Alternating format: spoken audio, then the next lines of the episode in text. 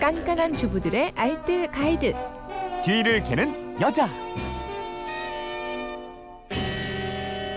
네, 일요일 뒤를 캐는 여자 일주일 총 정리편으로 꾸며드리고 있습니다. 오늘도 곽지연 리포터가 핵심만 콕 집어서 정리해드립니다. 어서 오세요. 네, 안녕하세요. 저도 그렇습니다만 요즘에 목 감기로 고생인 분들이 많던데 월요일에는 제철 생강으로 편강 만드는 방법 알아봤잖아요. 네, 저도 고생을 하고 있습니다.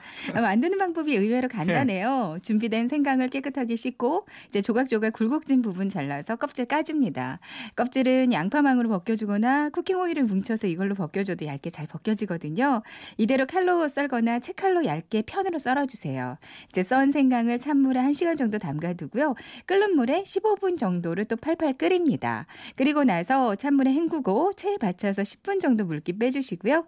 이제 큰 냄비에다가 물기 뺀 생강을 담고 설탕도 넣어주시면 되거든요.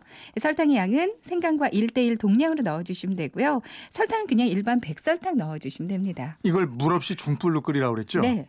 이제 생강 자체에 수분이 빠져나오기 때문에 국물이 생기거든요. 네. 예, 국물이 거의 없어질 때까지 보글보글 끓입니다. 중간에 가끔 눌러붙지 않게 저어주시고요. 이제 국물이 거의 없어지면 불을 가장 약하게 줄여놓고요.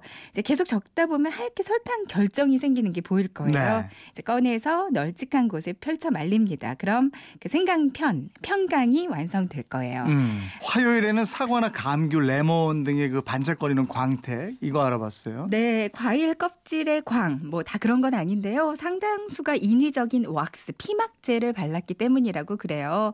물론 사과 같은 경우에는 자연적으로 광이 나기도 하지만 일부러 그렇게 보이게 하기 위해서 바른 경우도 많이 있거든요. 주로 사과, 감귤, 오렌지에도 많고요. 레몬에도 많이 뿌립니다. 그러니까 광택제를 바르게 되면 기름막이 형성이 되면서 윤기가 나고 색상이 선명해지거든요. 네. 뿐만 아니라 보존제 역할도 해줘요. 그러니까 과일에 사용하는 왁스 성분 지금 크게 두 가지 정도가 있어요.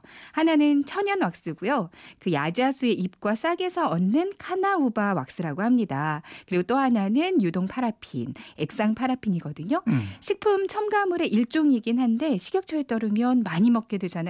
그럼 이게 체내 소화 흡수가 되지 않기 때문에 복통이나 설사를 일으킬 수도 있고요. 비타민 A, D, E 이런 지용성 비타민의 흡수를 많이 감소시킬 음. 수 있다고도 하더라고요. 그래서 세척을 좀 신경 써라 이랬죠? 네. 세척할 때는 흐르는 물에 부드러운 소리나 스펀지 등을 이용해서 문질러 주는 게 좋고요. 아니면 베이킹 소다나 식초 아니면 소금을 이용하는 방법도 좋아요. 베이킹 소다로 한번 문질러서 닦고요. 그다음에 식초물로 살짝 헹궈서 흐르는 물로 마무리 세척해 주시면 되고요. 소금으로 박박 문질러 씻어도 괜찮습니다. 수입산 레몬처럼 인공 왁스가 좀 심히 의심되는 과일들은요. 물을 한번 팔팔 끓여서 이 물에 10초에서 20초 정도로만 살짝 데치고요. 그리고 흐르는 물에 깨끗이 씻어서 사용하시면 안전하게 드실 수 있을 네. 거예요. 집안 청소 중에서 애써 외면하고 싶은 곳 가스레인지 후드 네. 위라고 그러셨는데 맞아요. 그 위에 기름때 먼지가 수북해요. 그러니까요. 여기가 또 세균의 온상이라고 하거든요. 그래서 여기 청소하는 방법 수요일에 알려드렸는데 요. 첫 번째는 세제와 휴지를 이용하는 방법이 있습니다. 분무기 안에다가 물이랑 주방 세제를 조금 섞어서 넣어주고요.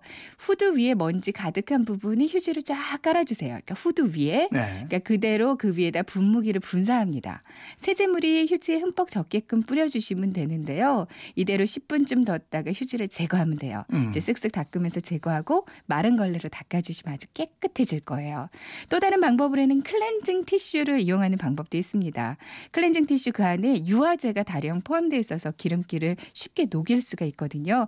한 장 뽑아서 렌즈 후드 위를 그냥 밀어보면 까만 때가 바로 녹아져 나오는 게 보일 거예요. 네. 닦고 나서 마무리로 물걸레질 한 번, 그리고 마른 걸레질 한 번.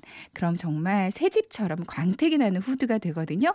함께 후드 전원 켜는 부분, 버튼 부분도 문질러주면 깨끗해지고요.